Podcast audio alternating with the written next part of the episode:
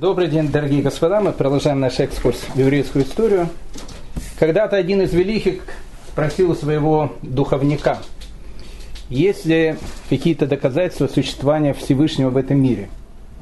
Он подумал, недолго и ответил, да, есть. Евреи. За 4000 лет своей истории евреи привыкли и освоились мыслью о том, что они в этой божественной комедии, которая называется «Мировая история», играют главную роль. И их главная роль и то, как они ее играют, показывает о том, что у этого спектакля есть режиссер. Евреи еще усвоили другую вещь, что как только э, человек, который исполняет главную роль, прима-балерина, вдруг начинает нести от себя тяну, тем самым показывая миру о том, что это не э, малый театр или не современник, или не театр Маяковского, а клуб э, местной самодеятельности, тогда режиссер начинает э, наказывать главного актера. Сначала предупредит, потом ударит по зарплате, а потом вообще может лишить премиальных. Доказательство этому – это вся наша длинная история. И то, о чем мы будем с вами говорить сегодня – тоже будет посвящена теме о актере, который иногда забывает свою роль, и о режиссере, который постоянно актеру это пытается напомнить. Сегодня 68-я лекция из нашего цикла.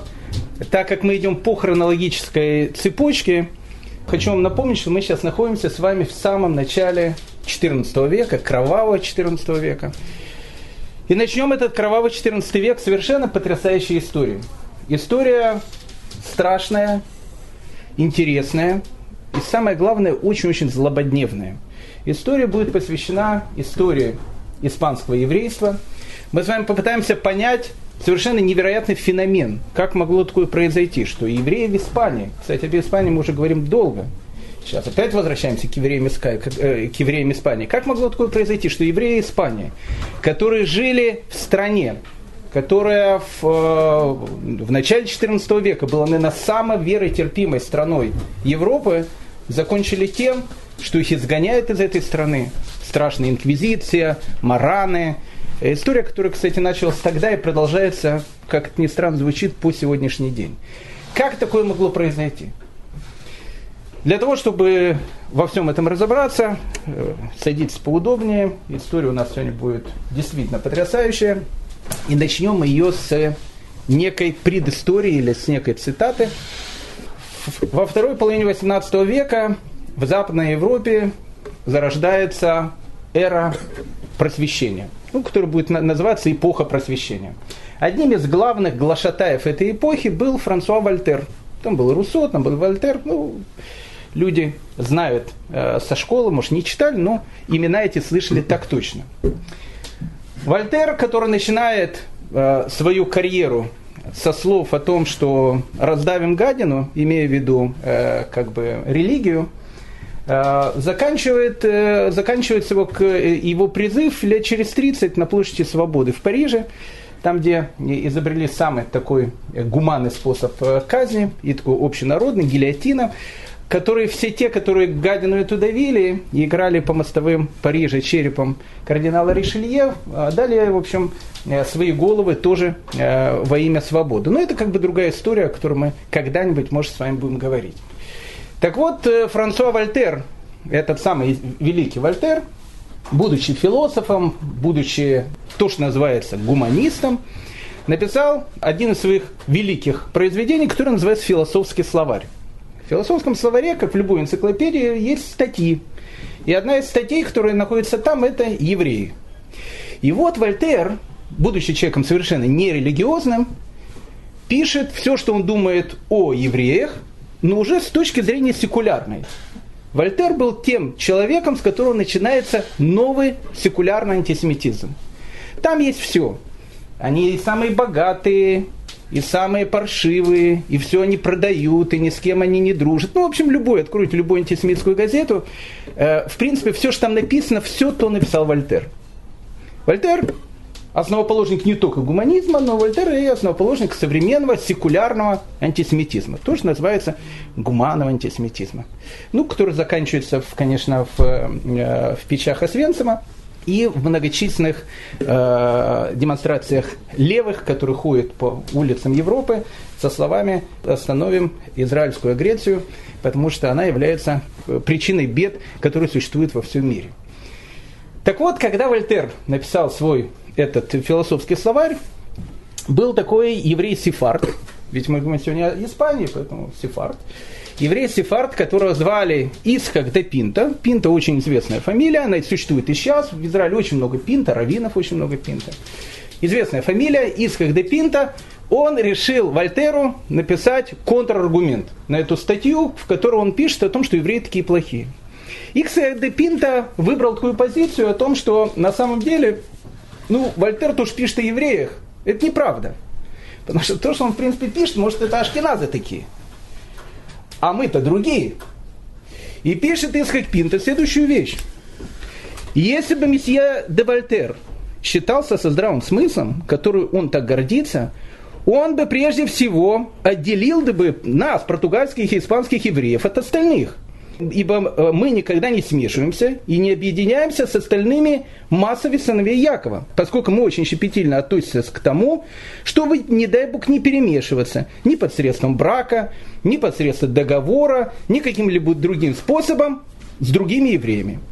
Дистанция между нами и именно столько велика, что если бы, например, португальский еврей, живущий в Голландии или в Англии, женился на ашкенадской еврейке – он сразу потерял бы все свои особые привилегии, он не считался бы больше членом португальской синагоги, он не мог бы принимать участие в различных религиозных и светских обрядах, он был бы полностью отделен от сефарского еврейства.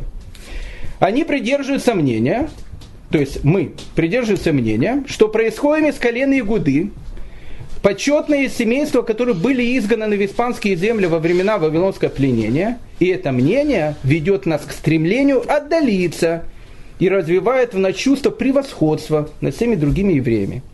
Все относятся к нам с почтениями, и даже наши братья из других ответвлений еврейского народа. Исхак де Пинта. Мы самые лучшие, мы самые древние, это символ испанского еврейства. Это символ испанского еврейства, который будет являться, в принципе, и началом той истории, когда актер начнет потихоньку забывать свою роль. Вообще, испанские евреи, которые жили в Испании, нужно как бы сказать, это, это важная такая вещь, о том, что они очень знатного происхождения, знали все. И они сами, и христиане, и мавры. Это все признавали. Почему? Потому что евреи жили в Испании раньше, чем жили все остальные. Когда-то Испания, она вообще была финикийской колонией. Еще очень-очень давно, до новой эры, задолго. И евреи, вправду, во всяком случае, по традиции, селились там еще со, времен разрушения первого храма. Еще лет за 300 до того, пока Ганнибал там э, в Испании не начал делать всякие эти э, штучки и чуть не захватил Италию. Еще задолго до этого в Танахе про Кавадия таки пишет. И изгнанные из Иерусалима, что в Сфараде, Сфарад это Испания, унаследует горы Негева. Ну, э, пророчество сбылось через где-то две с половиной тысячи лет после того, как писал про Кавадия. Действительно, Негев э, осваивали в основном выходцы из э, евреев сефардов, так он и сказал. А изгнанники из Иерусалима, что в Сфараде унаследуют горы Негев, унаследовали. Их там много еще живет пророчество сбылось. Но изгнанники Иерусалима, что в Сфараде. Поэтому евреи, которые жили в Испании, они, они знали и говорили, что многие из них живут на этой территории еще со времен разрушения первого храма.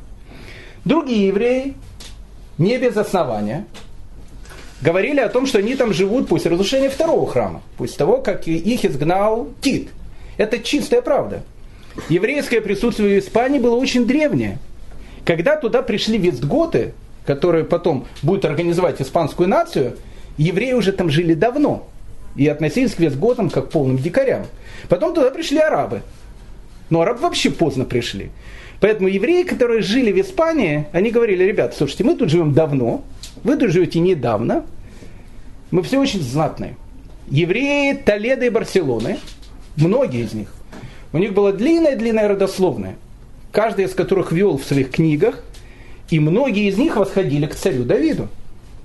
И когда некий испанский грант, какой-то Дон Кихотус, подходил и говорил, я древнего года, мои предки уже 200 лет имеют этот знак, еврей говорил, ну, прошу прощения, э, он говорил, как говорил Дизраэли. Дизраэли, кстати, был премьер-министром, э, первым премьер-министром Великобритании при королеве Виктории, тоже был сефардом. Это чисто такие вещи. Когда один из э, лордов в английском парламенте ему сказал, кто вы такой там, вы еврей, он говорит, слушайте, ребят, когда мои предки служили в Иерусалимском храме, ваши предки жили в пещерах и лазили по деревьям, поэтому не надо мне ничего говорить. Это вот такой подход, подход был Дизраэль. Он это, он это мог сказать в, э, в английском парламенте. Кстати, будучи сам крещенным уже. Но это не важно. Так вот, э, когда некий какой-то грант говорил о том, что я древнего рода, еврей ему говорил, слушай, когда царь Давид, он э, был царем Давидом, твои предки, не знаю, там, охотились на мамонтов. Причем неудачно, скорее всего. Поэтому, поэтому евреи как бы кичили своей родословной. Очень кичились. Это, это все доходило до того, что даже евреи, которые переходили в христианство, были и такие случаи, неких таких выродков. Один из людей, которого звали Шлома из Бугаса, вот это нахал, просто перейдя, христианство, перейдя в христианство, сразу же написал книгу.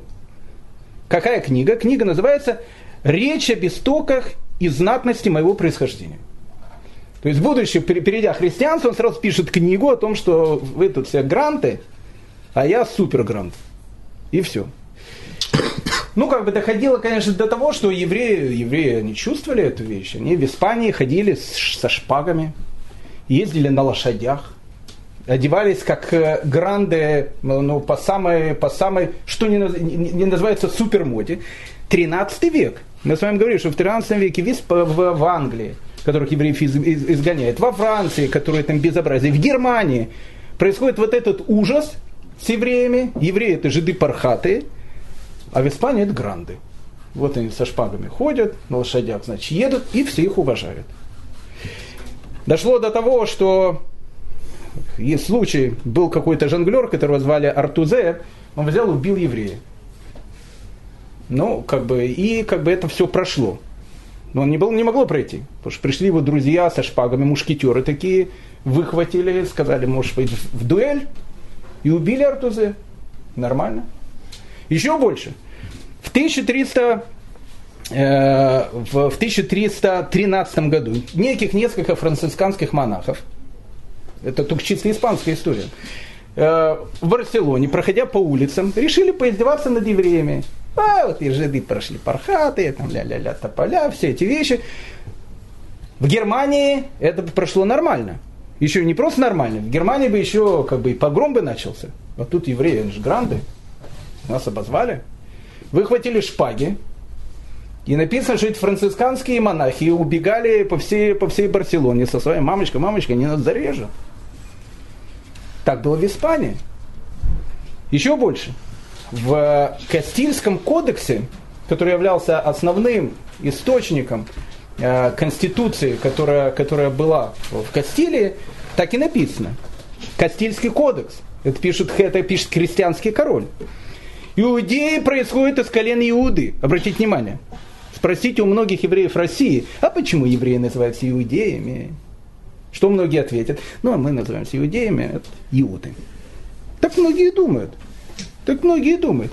Иудеи называются евреями, это иуды, а иуда предатель. Ну, вот, вот, такая вот, вот такая вот нас. В Кастильском кодексе черным по белому написано сразу. Иудеи происходят из колена Иуды. Самого благородного и самого великого из колена Израиля. Христиане пишут. Короли выбирались из этого колена. И во время сражения именно они наступают в первых рядах. То есть в самой Кастильской, конституция, но в самом Кастильском своде законов прям так и написано. Они все из колена Иуды, они все царского рода, они самые лучшие. В Европе 13 века все, что тут пишется, это невероятно. Если в 19 веке дворянство России, ну, начале 19 века, русский знало плохо, и если вы прочтете «Войну и мир», первые слова «Войны и мира», они идут не, как-то страшно звучит, не на языке древних, древних укров, не, не словами э, Шевченко, а э, они идут именно по-французски. Почему по-французски? Потому что дворяне говорили по-французски. Французский язык – это язык знати. Так вот, в Испании 13 века язык знати – это арабский. Евреи друг с другом говорили по-арабски. И это была знать. Еще больше.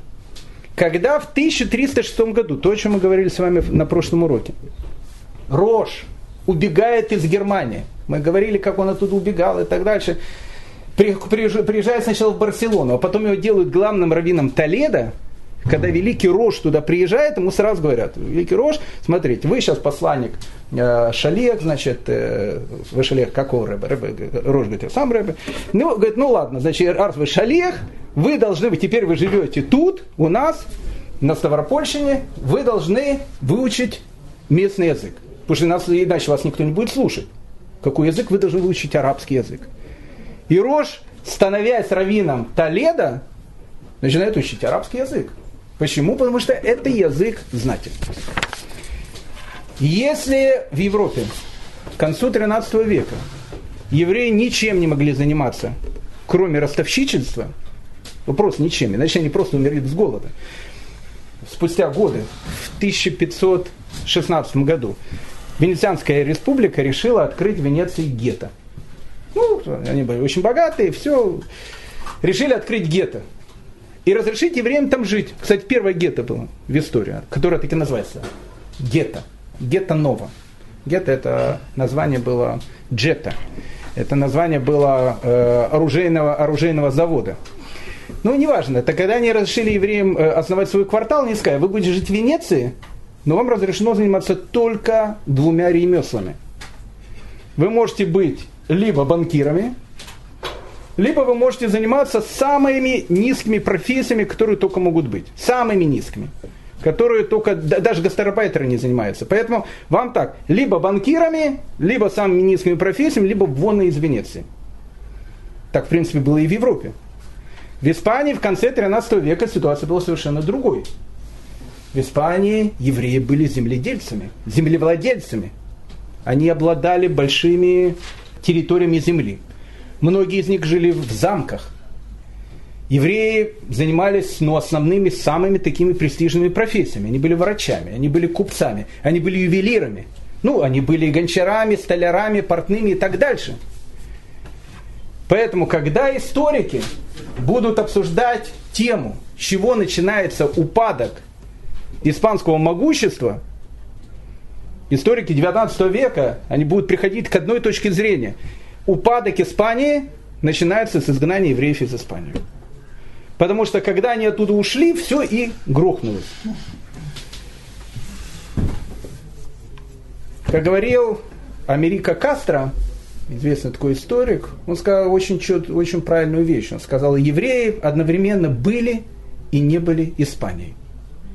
Это испанское еврейство. Евреи, которые живут там.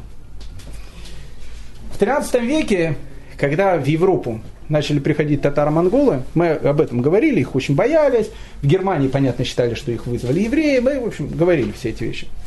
Людовик Святой, о котором мы говорили, король французский, одно из проявлений святости которого было полное э, издевательство над евреями, он хотел их изгонять, он их грабил и так дальше, но это, это Франция. Людовик э, Святой посылает своего своего как бы, представителя, которого зовут Гийом де Рубрак, для того, чтобы он встретился с татаро-монголами. И он пишет, скажи мне, кто они такие, хотя бы как они выглядят. Так вот, Гийом де, де Рубрук пишет Людовику Святому, татары – это невысокие загорелые люди, похожие на испанцев. Обратите внимание, для Гийома де Рубрука испанцы – это невысокие, смуглые люди – Почему? Потому что Испания к концу 13 века представляла собой конгломерат из трех народов. Это были христиане, мавры и евреи. Мы с вами говорили эту длинную историю, перескажем ее на одной ноге. Когда Римская империя начала рушиться по, швам, туда пришли дикие вестготы. Там же евреи жили. Вестготы над евреями начали издеваться, мы это говорили. Потом в 8 веке туда пришли мусульмане, мавры. Они пришли и создали на территории Испании одну из самых великих цивилизаций Средневековья, веротерпимых, великих, мудрых и так дальше. Мы говорили о Золотом веке евреев пребывания в Испании. Потом начинается эпоха реконкисты. Реконкисты это когда вот эти вот маленькие христианские королевства, которые были не захвачены арабами, постепенно начали, начинают у арабов отвоевывать землю. Все больше, больше, больше и больше. Но отвоевывая у цивилизованных арабов эту землю, которые обладали культурой и так дальше, вот эти вестготы, они тоже прониклись этой культурой. И поэтому христианское королевство Испании конца 13 века, а мы говорим именно о двух больших королевствах, королевство Кастилии, со столицей в городе Героев Толедо, и э, королевство Арагона и Каталонии со столицей в городе Героев Барселона. Эти конгломераты, эти королевства, они состояли как бы из трех основных групп. Евреи, мавры и христиане. И что самое интересное, между ними была необыкновенная дружба народов, о которой мы сейчас поговорим. Это было невероятно для средневековой Европы. Священники Испании преимуществом были люди, людьми грубыми и необразованными, иногда даже безграмотными. Они в основном выступали, Рим-то был далеко, далеко был Рим. Священники были люди простые в Испании. И иногда в эпоху реконкисты, в эпоху, когда отвоевывались арабские там, э, королевства одно за другим, священники сами брали меч, там, э, лук, я не знаю, что они брали, и шли в бой. Боях рядом с ними стояли евреи. Почему? Потому что они воевали с христианскими, э, с мусульманскими королевствами, которых завоевал ИГИЛ того времени, Аль-Махада, мы говорили об этом. Это была такая антиигиловская коалиция.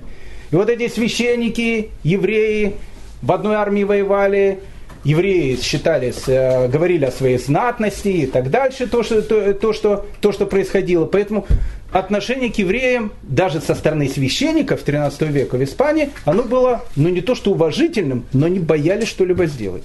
Да, приходили доминиканцы, приходили францисканцы, которых присылал, присылал Рим, которые пытались сделать там балаганы. Мы говорили про диспуты Рамбана, которые были в, в Барселоне. Но это было больше исключение из правил, чем само правило. Когда в 1215 году Четвертый Латеранский собор издает свой известный эдикт о том, что евреи должны носить отличительные знаки, и мы говорили о том, что вся практически Западная Европа сказала, конечно, сразу же это сделаем. И евреям начали надевать эти отличительные знаки. Интересно, что происходит в Испании. Когда в Кастилии местные священники заикнулись, э, нам пришло э, с э, центра о том, что теперь вы должны некие знаки носить. Евреи сказали, что носить? Знаки носить? Ну, как бы из Рима пришло. Евреи сначала удивились в Кастилии, а потом схватили за шпаги. Говорит, ребята, так э, тут не пройдет. И в Кастилии сразу сказали, мы просим прощения. Мы просим прощения. Это произошла ошибка. Когда эту же вещь сказали в Арагоне, о том, что евреи должны носить отличительные знаки, заикнулись. Евреи в Арагоне сказали, мы так носим отличительную одежду. Вы что, не заметили? Евреи Арагона, они ездят в своей еврейской отличительной одежде, в плащах, на лошадях, со шпагами. Каждый видит, это еврей. Ну и так носим. У нас и есть отличительная одежда.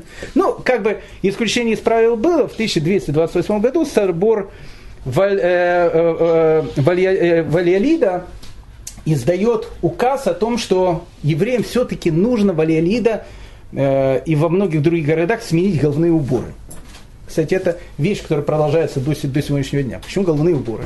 Дело в том, что э, многие головные уборы испанских евреев очень напоминали головные уборы священников. И когда евреям сказали о том, что, ну, как бы, понимаете, происходят, э, ну, вот такие э, неприятные такие ситуации, когда вы идете по городу, идет простой человек и говорит, благослови батюшка, а смотрит, а это Арбинович. Ну, говорит, ну, как некрасиво это. Евреи говорят, мы просим прощения. Мы в этих головных уборах ходили всегда, это ваши священники ходили. Ну, говорит, ну, так некрасиво. И евреи на это пошли чтобы не, чтобы не скандалить, в 228 году сменили головные уборы. Это вещь, кстати, с головными уборами, история, которая продолжается до сегодняшнего дня.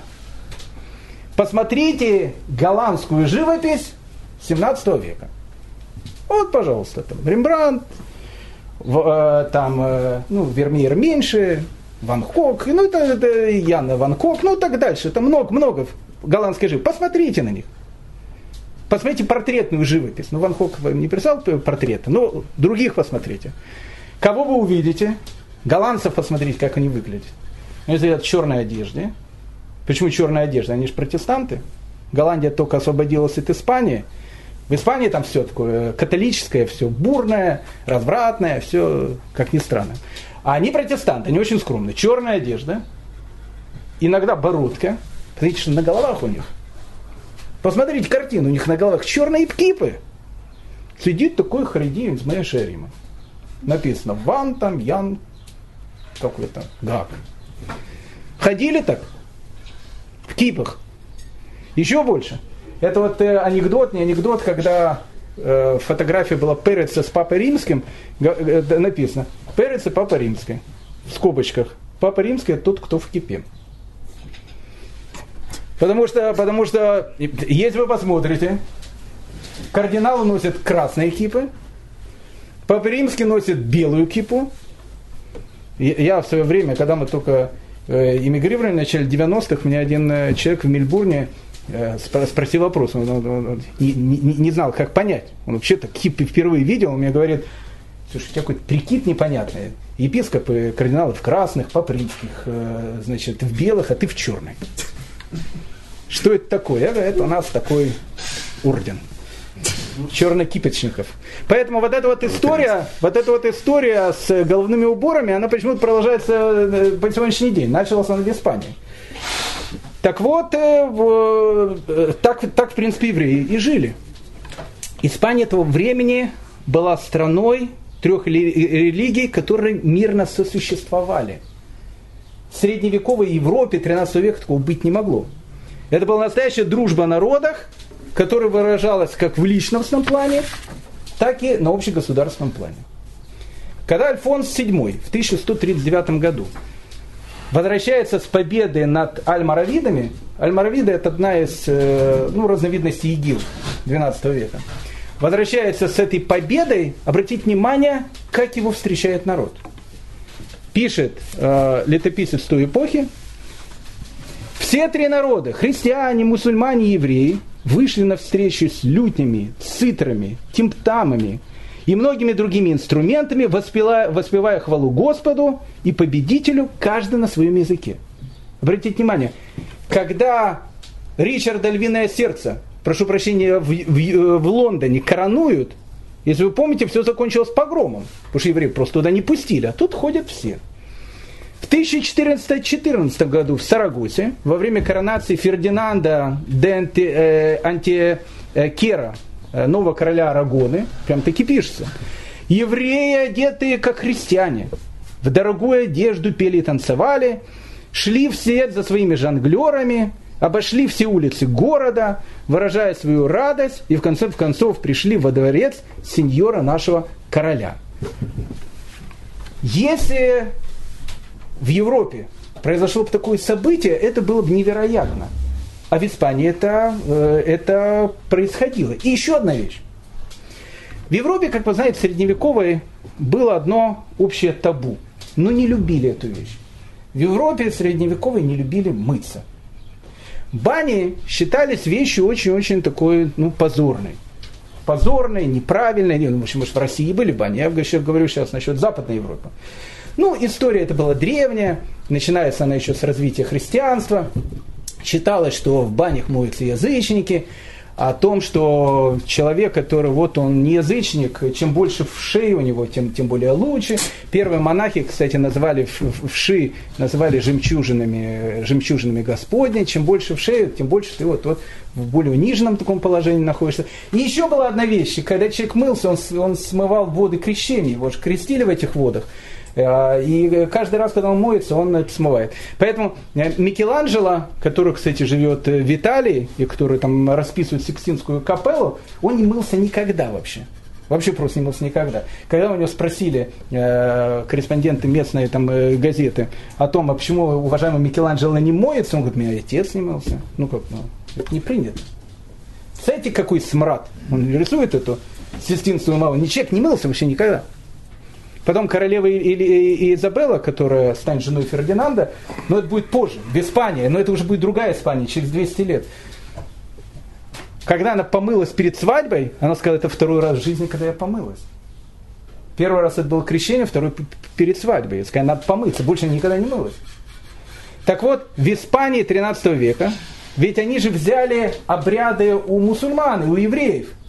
У мусульман и евреев были бани. Ну, мусульмане-то сами тоже бань не придумали. Мусульмане-то вышли, арабы, из аравийской пустыни. Откуда это все взяли? От Византии. Которых mm они... Вообще арабы взяли все от Византии. И поэтому бани в Испании было огромное множество. Поэтому было принято во многих городах о том, что понедельники и среды обычно были женскими днями, вторники, четверга и субботы были мужскими днями, пятница и воскресенье, когда отдыхали и мусульмане, и христиане, это были еврейские дни. Но это не значило о том, что евреям запрещено было ходить в другие дни. Что тут странного? А странное тут то, что по одному из первых постановлений, которое было в христианстве, еврею и христианину запрещено мыться в одной бане. Это, кстати, закон никто не отменял по сегодняшний день. А в Испании мылись. Еще как мылись. Доходило до того, что когда некий грант в Испании, этих случаев множество, женил, допустим, свою дочку, он приглашал своих друзей евреев. Ну, евреи-то они на законах кашрута, правильно. Он заказывал кетринг. Евреи сидели за отдельным столом. Хорошо это или плохо, я не знаю, но так было. Они сидели за отдельным столом и кушали бадаксную еду, кошерную еду. Очень часто доходило до того, что когда евреи, к примеру, а, делали какие-то свои общие праздники, обрезания там или там свадьбы, они тоже приглашали грантов местных, и они тоже к ним приходили. В Испании еврейские плака, плакальницы, которые плакали на похоронах, считались the best. То есть считалось, что вот пригласить на смерть какого-то гранта Дон Кихота Ломанческого каких-то групп еврейских плакальниц, это считалось высшим шиком. И вот они и сидели и плакали там на иврите, оплачивая э, неких там грантов, сеньоров. Невероятная ситуация в Европе. Доходило до того, что в 1449 году, когда в Испании началась страшная эпидемия чумы, в Андалусии евреи и христиане вышли вместе в разных правда, частях города. И христиане там э, молились э, по-своему, евреи читали Таилим по-своему, для того, чтобы остановилась чума. Когда весть об этом дошла в Рим Николаю Пятому, Николай Пятый просто сошел с ума. Он сказал, что это, это невероятно. Ну просто это невероятно. Ну как, как, как бы евреи с христианами в разных... Это, это невероятно. Но в Испании об этом уже мало кто слушал. И еще одна вещь, потрясающая вещь, невероятная вещь. В Испании 13 века человека, который не соблюдал еврейский закон, могли оштрафовать на государственном уровне. Ну как бы, это доходило до, до, до, таких, э, до таких вещей, ну вот представьте, едет, едет человек на машине по Садовому кольцу в субботу. Вдруг его останавливает, значит, этот, этот. Старший, старший сержант Иваненко, ваши документы, смотрят, ага, Рабинович. По пандус. Рабинович, ага. А мама ваша как фамилия? По маме. Ну, мама, девичья фамилия Хаймович. Хаймович, ага, хорошо. 30 су. Он говорит, за что? За несоблюдение субботы он, говорит, я сейчас позвоню адвокату, берет, э, берет мобильный телефон. А, а за это 25 су. Почему? Потому что в Испании за, за несоблюдение субботы платили 30 су, а за ношение оружия в субботу платили 25 су. Мобильный телефон сейчас как оружие. 25 су. А за еду, а за езду на лошади платили тоже 30 су. Представляете, какая ситуация в Москве? Тут все в Москве в шаббат начали соблюдать. 30 су это большие деньги дошло до того, что некий шойхит из Дорока в, в Арагоне, его оштрафовали на 105 су. Гигантские деньги. За что? За то, что местные представители власти, христианской власти, узнали от евреев, что нож, которым он резал, был неправильно заточен. И евреи кушали не совсем кошерную еду. За 105 су заплатил. Кстати, в Испании 13 века это не только было к евреям, а это такое же отношение было к христианам, и к мусульманам. Все следили, чтобы все четко соблюдали свои, свои законы. Поэтому в Кастильском кодексе, о котором мы с вами упоминали, черным по белому таки было написано. Поскольку синагога – это дом, в котором пребывает имя Господне. Обратите внимание, это такую вещь написать в Европе, сразу это, это же катастрофа. Синагога – это прибежище дьявола. Об этом говорилось уже многократно. А в Кассийском кодексе написано, поскольку синагога – это дом, в котором пребывает имя Господа, мы запрещаем христианам оскорблять или осквернять ее, или выносить из нее силой какие-либо предметы, препятствовать или мешать евреям проводить свои занятия или молиться. Было потрясающе, но по закону евреям запрещалось и читать э, плохие книжки. В том же самом кодексе написано следующее. Запрещено евреям читать книги, в которых плохо говорится о евреях и еврейском законе, которые направлены против этих законов. Им запрещается владеть такими книгами, и они должны быть сожжены перед входом в синагогу. Это уже по-христиански. Они это книги или евреи? Нет, нет, это книги. То есть еврею запрещено читать книги, плохие книги. То есть антисемитские книги по самому закону. Невероятно. Один еврей из Майорки, там был длинный такой скандал по этому поводу, он вообще решил выйти по всем мнениям. Э, он уже таким был, я не знаю, каким он был уже. Он решил так, он это, знаете, как в анекдоте, че, э, вот как получить настоящий такой карет, э, такой, ну, чтобы что сто процентов. Это для этого нужно испечь мацу в Песах и съесть ее на Йом Кипур как написано в, в этом анекдоте. Так э, один еврей, он решил тоже выйти по всем мнениям, он начал, гад, молиться, значит, э, по-мусульмански, при этом после молитвы кушал свинину и запивал ее христианским вином. Это было невероятно в Испании. То есть это этот человек, который оскорбил всех. Его штрафовали так, что он чудом остался жив. По испанскому закону евреям запрещено было принимать ислам, мусульманам запрещено было принимать иудаизм, христианство можно было принять. Но по Кастильскому закону еврей, который принимал христианство, отдавал все свое имущество в пользу короля. То есть, хочешь принять христианство, пожалуйста, все отдай. А теперь ходи голым и боссом. Но голым и боссом он не просто будет ходить. Еврей его будет считать предателем, и христиане его будут считать тоже предателем. Если ты предал своих, предашь и нас в тяжелую годину. Поэтому человек хотел принять христианство, ну, как бы, сам закон сделал так, что он не принимал бы христианство. Так жили в Испании. Так жили в Испании 13 века. Невероятно. Евреи были теми людьми, которые, в принципе, распространяли науку в Испании. Почему? Они -то вышли из арабской Испании. Огромное количество книг, которые переводились по медицине, по науке, греческих, римских, древних античных книг, они все переводились евреями. Еще больше. Через евреев в Европу начала переходить десятиричная система исчисления. Это не евреи придумали.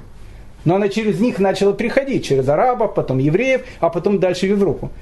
И через евреев в Европу пришла цифра ноль. Некоторые считают, что это вообще еврейское изобретение было. было необычное время.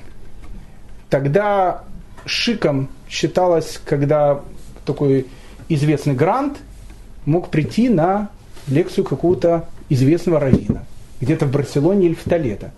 Такое плюс-минус могло быть и в, в Амстердаме 17 века, недолго, правда. Это считалось шиком, то есть и никто на это не смотрел искоса. Пример был совершенно потрясающий, там вообще потрясающая история. Был такой один э, францисканец, которого звали Раймонд Луали. Он был э, один из величайших мыслителей высокого средневековья. Раймонд э, Лули. Так вот, этот Раймонд Лули, он написал один из своих трактатов, И в, в предисловии к этому трактату написал, посвящено моему учителю Рабе Аврааму Абулафе. Невероятно. Это написал францисканец. Раби Авраама Абулафе. Ну, раз заговорили про раби Авраама Абулафе, надо про него сказать пару слов, потому что история была не менее замечательная, чем вообще э, испанское еврейство 13-12 века. Рав Авраам Абулафи, Абулафи вообще известная очень фамилия, родился в Туделе в 1240 году. В 1260 году, подобно раби Аврааме Ибн Эзра, начал скитаться по свету. У раби Авраама Абулафи была идея. Он считал о том, что нас приехать в землю Израиля. Он был мыслитель, мудрец такой. Надо приехать в землю Израиля. В земле Израиля найти реку Самбатион. За рекой Самбатион найти 10 потерянных колен Израиля и сделать так, чтобы все это безобразие наконец-то закончилось. Он приезжает в Вака. Вака тогда добивали последних крестоносцев. В земле Израиля войны. И, и еле оставшись живым, он, к сожалению, уезжает из Ака, так и не посетив Израиль. Земля Израиля тогда горела. Ну, обратно в Европу он возвращается через Грецию. Он уже, ему уже лет 25. В Греции сказали, такой молодой человек не женатый.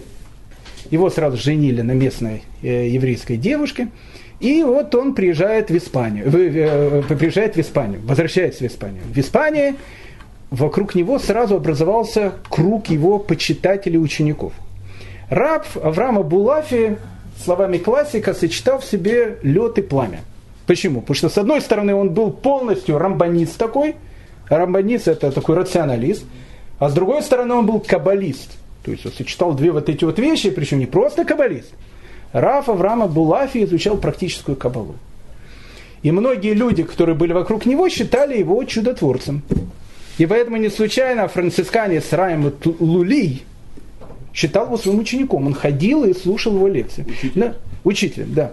Но самое интересное произошло дальше. В 1280 году э, Раф Авраам Абулафи, которому уже сейчас 40 лет, у которого огромное количество учеников и так дальше, приходит к потрясающей мысли.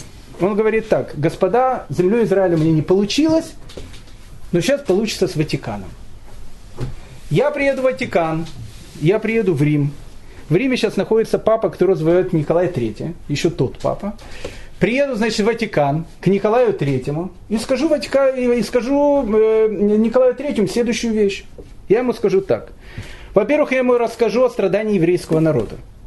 Во-вторых, я его буду просить освободить землю Палестины, землю Израиля для евреев от мамлюков, чтобы там евреи могли наконец-то э, приехать туда и жить там свободно. Ну а третье, конечно, что я сделаю, я попытаюсь, чтобы Николай э, Третий принял иудаизм, ну а что делать? Ну как бы, если бы он это сказал там э, одному-двум людям, это нормально. Но он это написал в Фейсбуке, а потом написал в Твиттере, а потом написал в Одноклассниках, а потом для того, чтобы все знали, еще ВКонтакте написал. И так, и так и написал. Вот я еду. В Телеграме написал, да. Поэтому его и начали блокировать. Так вот, э, написал, написал прямо в Телеграме о том, что еду я в Рим к Николаю Третьему, о том, что буду просить его об этих вещах, а потом самое главное, я скажу Николаю Третий, хватит заблуждаться, пора принять, значит, э, иудаизм. Ну, как бы, когда речь дошла до Николая Третьего, а люди-то, ну, как бы, в Facebook э, в 13 веке все, все же пользовались, Телеграм уже запретили тогда, а Фейсбуком пользовались. Так так как это вот э, пользовались все, Фейсбуком, речь дошла до Николая Третьего, Николай Третий говорит, это худспа, ну, прям на иврите так скажешь, говорит, наглость, говорит, несусветная. И говорит, мы его встретим, э, как, как полагается. Рафа Авраама Булафи приезжает в Ватикан – говорит, где у вас тут папа римский? Они говорят, а папа римский на своей летней даче. А дача его находится в Сариана Нель Симона, Симина. Э, Сариана э, Нель Симина, там была его дача.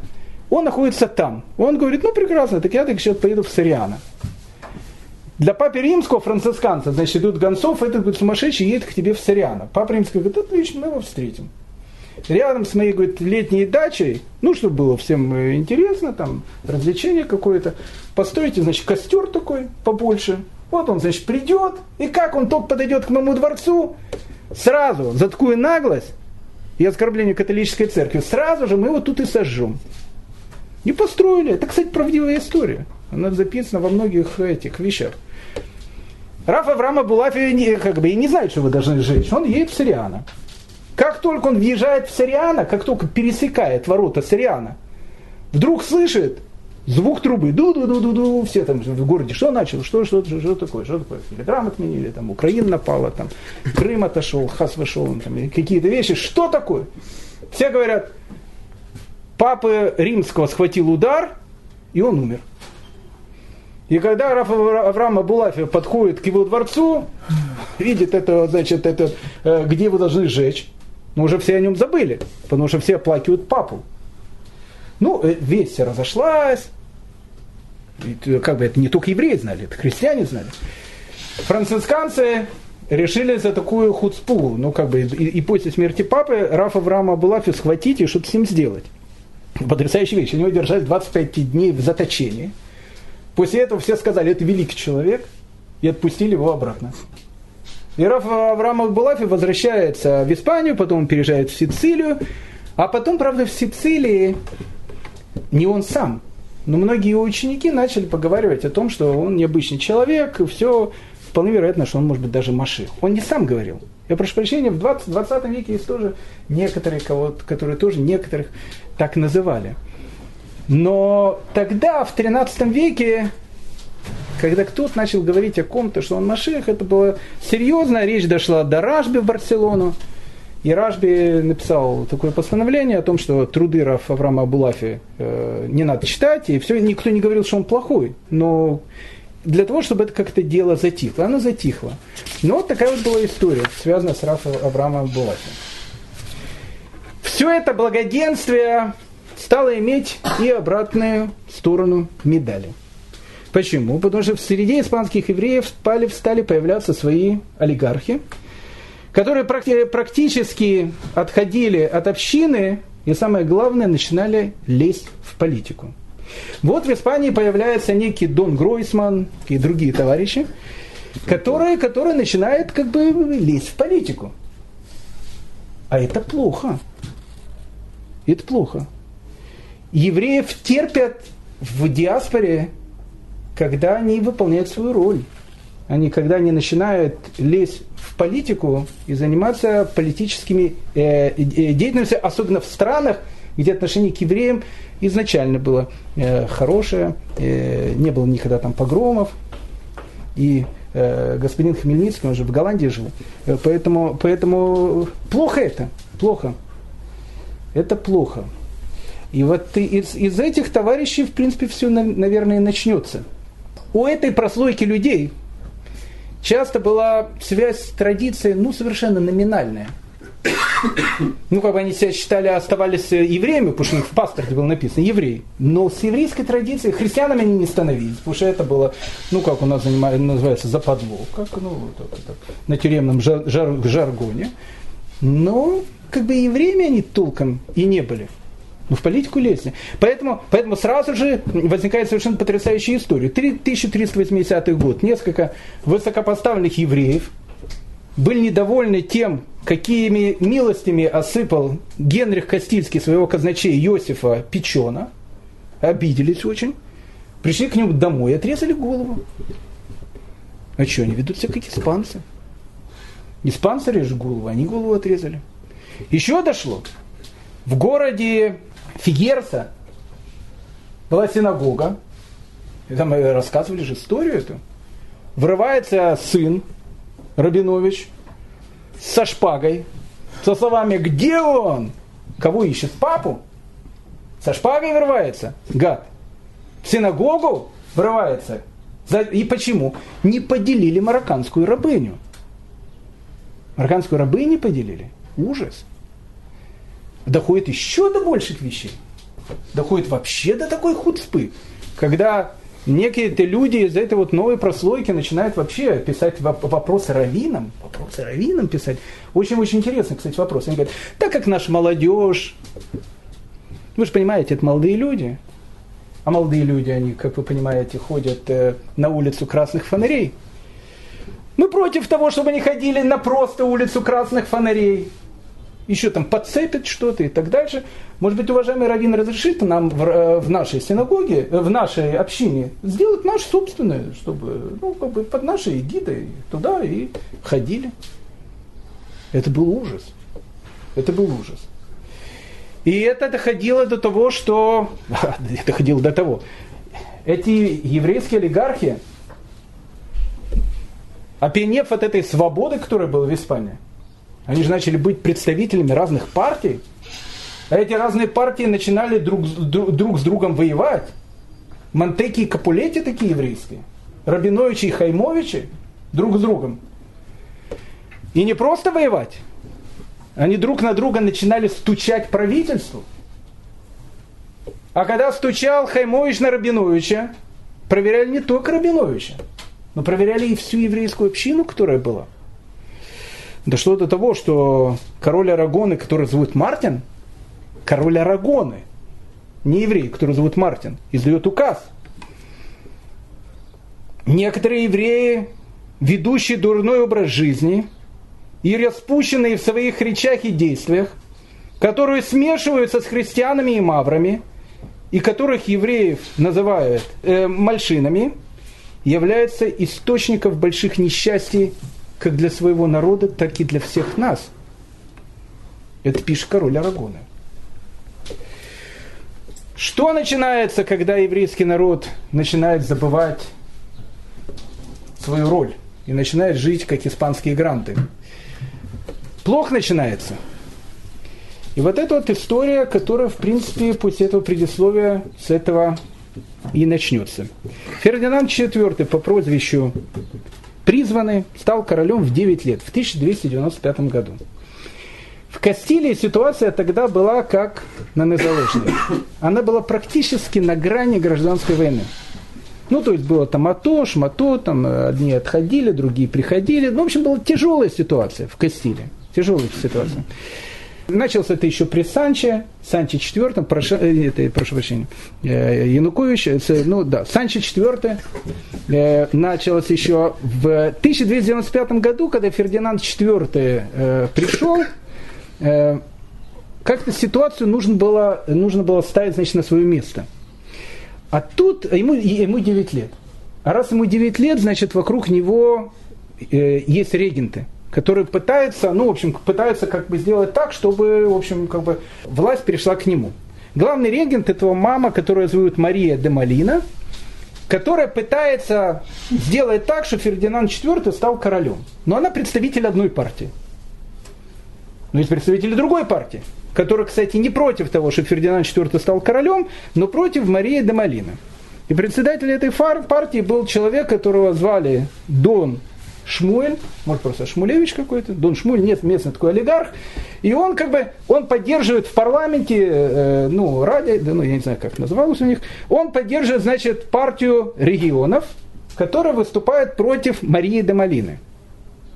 А за Марию де Малину, за Марию де Малину выступает огромная часть народа. И тут Дон Шмуль, который начинает лезть в эту политику. Кастилия, она находится на грани войны. Ну, как вы понимаете, в разных городах и весях, в стране, в которой только спичку дай, и начнется антисемитские вещи, ну, а Дон Шмули, как вы понимаете, начали говорить хорошие, э, хорошие слова.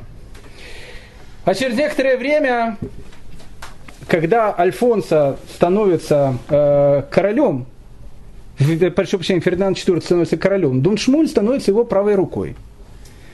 Но беды какой-то случится. Фердинанд IV умер в возрасте 26 лет.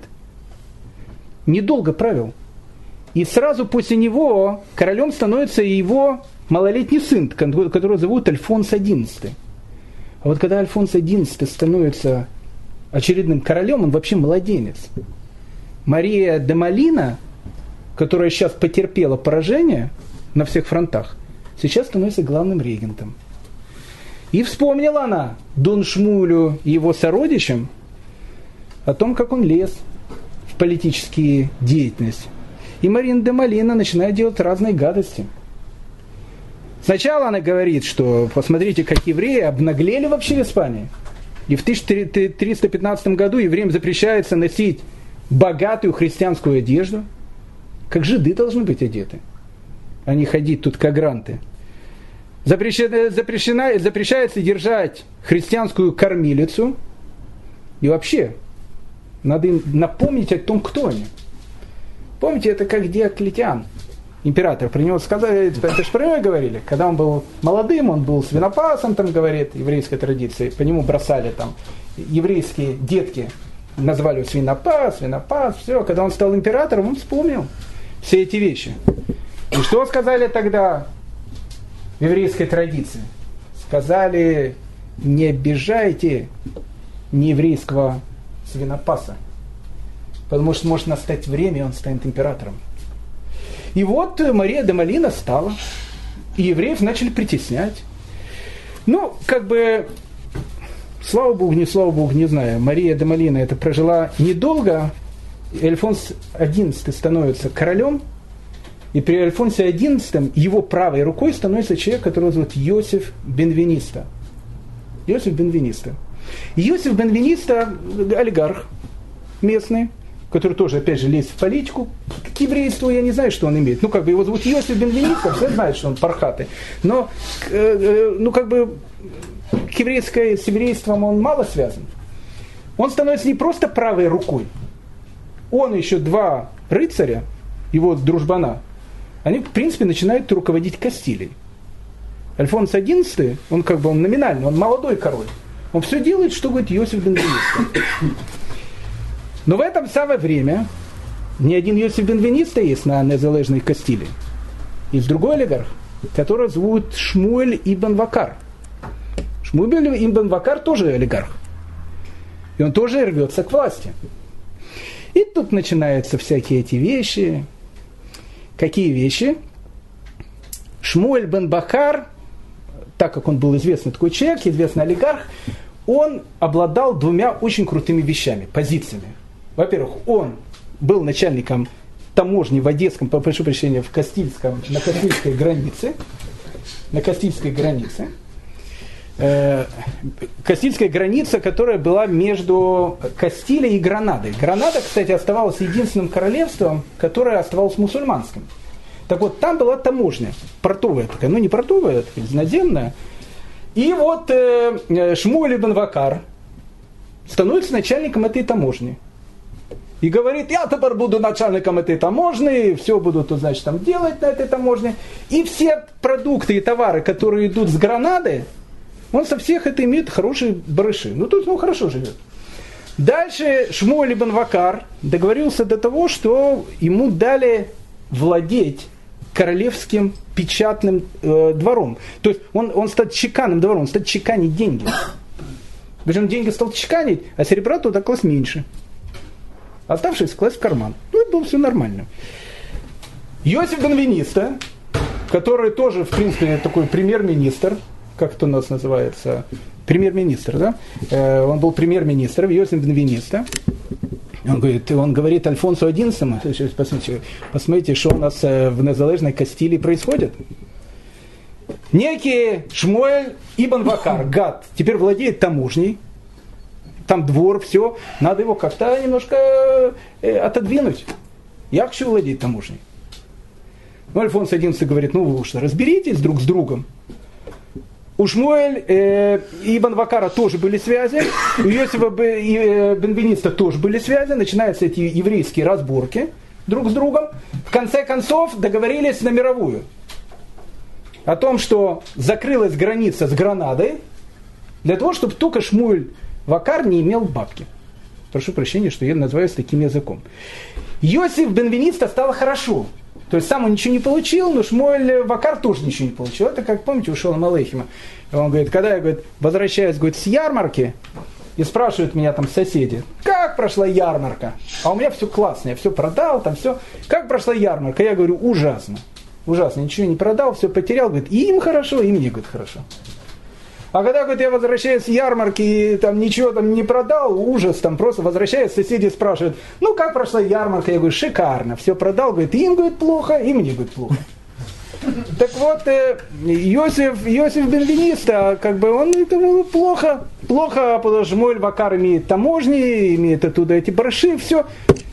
И начинается эта вещь в Кастилии. Но не надо лезть в кастилийскую политику. Потому что в Кастилии-то живут другие евреи. И отвечает-то, делает революцию-то Троцкий, отвечает-то Бронштейн будет. Это же известная фраза. И она начала статут. И тут появляется, ну понятно, в этой ситуации, конечно, появляется Аман. Ну понятно. Аман. Пуримский такой, настоящий Аман. И Аман этого поня- понятно, этот Аман выходит из, и, и, понятно, из еврейской среды. Он был не евреем, но воспитан в еврейской среде. Я долго, долго не мог понять, как, как вообще такое происходит. Вот э, Вагнер был таким антисемитом, страшным. Я начал разбираться. Это длинная история, я не, не, не хочу это рассказывать. Таким антисемитом был. Он когда дирижировал э, одним из э, симфоний Мендельсона, Бартольди, который, кстати, был выкрестом, был внуком того Мозеса Мендельсона, который начинает, кстати, просвещение еврейское, который свадебный марш написал. Так он, когда э, дирижировал одной из его симфоний, к нему подошел один из э, немцев и говорит, э, э, хочу вам напомнить, господин Вагнер, вы сейчас дирижировали симфонией еврея. Ну, говорит, я знаю. Поэтому я дирижировал в перчатках, чтобы музыка этого жида не запачкаться. Ну, музыка великая, поэтому я дирижировал. Ну, в перчатках. Это Вагнер. Как Вагнер стал таким, что потом стал любимым композитором Гитлера, в концлагерях его там в Израиле запрещен практически композитор. Как такое могло произойти? Ведь его-то очень был евреем. И когда он занимался в местной иезуитской или какой-то там школе, его назвали жиденком Вагнера по папе. Он, кстати, к папе относился хорошо. А потом он начал увиваться за одной еврейкой из очень богатой немецкой семьи. Ну, он такая же, как Иосиф Бенвениста, как Шмуэль и Банвакар. Они номинально оставались евреями. Это то, что потом приведет к катастрофе. И она ему крутила голову, мозги тоже, называется, крутила. А он в него был очень влюблен. И потом женился на ней. На еврейке. И она начала его. Неудачник, козел. Он там какие-то произведения делает, это там мало кто приходил. А его спонсировали ее родственники. Она из богатой еврейской семьи была, немецкой, из семьи выродков те, которые приведут к катастрофе. И потом она бросила его. И он бегал за ней, прыгал. Она его пошел вон отсюда. И он вышел таким антисемитом, что он потом, кто увидел евреев, у него руки тряслись. Так вот, в этот э, самый, э, когда вот, вот это вот безобразие происходит, и появляется местный Аман. Звали его Гонзало Мартинес. Он был, был одним из подчиненных Иосифа Бенвениста его протеже. Он его вел. Когда он ему давал бабки, это было нормально. А потом, когда Иосиф Бенвениста его... Да, Иосиф Бенвениста сделал ему очень много. При помощи его он стал рыцарем, стал главой ордена а, Алькантары. Известный такой орден был. А на каком-то этапе Иосиф Бенвениста что-то его кинул, не кинул, ну так было принято. И его ненависть этого э, Гонзала Мартинеса, она была теперь не только к Иосиф Бенвениста, а ко всем этим пархатам, которые, которые начали тут делать в Испании, в Кастилии какие-то безобразия, а он теперь имеет большую власть. И он пришел к Альфонсу XI и начал показывать доказательства – Посмотрите, говорит, Шмуэль на таможне, Йосиф Бенвениста с другими там тоже тут делают безобразие. Их схватили. Их схватили. Йосиф Бенвениста был человеком старым, он умер в тюрьме. Шмуэль Ибн Вакар умер под пыткой. Тогда пытки были такие, что, в общем, мало кто выживал. И вот они умерли. А тут начинаются проблемы в Кастилии. Почему в Кастилии? Потому что в тот самый момент, когда после иудейских войн была закрыта граница между э, Гранадой и Испанией, то есть как граница уже была открыта, товары запрещено было провозить. Ну как бы Гранада, она обиделась, Она говорит, секундочку, мы всегда провозили товары, там у нас это был наш бизнес. Они позвонили в Марокко. В Марокко, как вы помните, находятся берберы, они сами потомки этих берберов в Гранаде. Я говорю, ребят, ну приедете с Марокко, там надо разобраться. Это такие вещи происходят у нас там? Границ закрыли, ничего продать невозможно. И вызвали этих марокканцев и напали на Испанию. Испанцы взяли, вызвали португальцев и говорят, что ну, это, это война начинается. Говорит этот э, Гонзало Мартинес. Из-за них начинается война. Из-за пархатых. Он уже ненавистник. Он уже как Вагнер. И теперь он уже не смотрит, что какие-то олигархи чем-то занимались. Он на всех смотрит. И он говорит королю, о том, что у, у них, у всех этих евреев надо забрать деньги и вообще вышвырнуть их из Испании. Лучше, конечно, их убить. Как сказал Вольтер, Вольтер, он там, в этой статье, он заканчивает, да, да, да, да, да, да, да, да, там, пархаты, ля, ля, ля, но заканчивает словами, ну, сжигать их не следует. Но это, это кстати, это, это, это, это Вольтер. Левый, кстати, тоже не говорит, не надо же там резать всех. Израиль надо прикрыть, но уничтожать всех не надо. И, и, и, он, и он говорит, надо всех говорит, выгнать. А кого не выгнать, прибить, говорит. И тут начинается, да, а он становится национальным героем. Этот э, Гонзало Мартинес. Он одну победу, вторую победу, он гранаду там по морде дал так, по морде дал этакие, все вот эти вот вещи. Национальный герой. И, и постоянно в этих прессе пишет, надо их вызвать, надо сделать всякие гадости у евреев, евреи Испании, которые жили в такой стране, в которой вот, такой вот как бы дружба народов и так дальше, начинают всеобщие молитвы, люди начинают, люди понимают о том, что, ну, в общем, пришел Аман.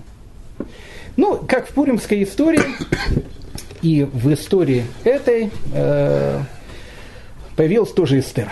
Но, правда, эта Эстер была не еврейкой, она была испанкой, она была любовницей короля, э, которая, которая в принципе, на каком-то из этапов обиделась на этого а, Гонзала Мартинеса, настучала королю, пристает он ко мне или еще что-то. В общем, как бы там ни было, Гонзала Мартинеса Альфонс XI вызывает и сжигает его публично. Причем сожег его в публичном месяце Адар. Прямо на Пурим. И испанские евреи праздновали это как испанский Пурим. Как испанский Пурим, потому что в, со смертью этого Газала Мартинеса с испанских евреев убрали эту огромную-огромную опасность. Так начинается история Испании XIV века. Все это приведет в... Ведь большая часть евреев, которые живут в Испании, это святые люди. Это ученые, раввины. Люди, которые, люди, которые действительно святые люди. Но начинается что-то такое, что приведет к взрыву, что приведет к катастрофе. Не только олигархи будут в этом виновны, но они с, все будет начинаться с этого. А приведет все к печальным последствиям. Когда в 1492 году все еврейское население Испании дадут им пару месяцев и скажут, пошли вон отсюда. А евреи жили на этих землях полторы тысячи лет и жили богато на Рублевках жили. Либо оставайтесь здесь, но принимайте христианство. И тогда произойдет вот этот э, один из самых героических этапов еврейской истории. Когда уйдут все. Практически. 99%. Голые боссы в неизвестность оставят все, но не предадут. Это будут великие, великие сефарские евреи. Потом начнется их длинная история – и так дальше. Но это еще произойдет через 200 лет. О том, что э, будет происходить дальше, в следующей серии поговорим уже на следующей неделе. Всем большое спасибо.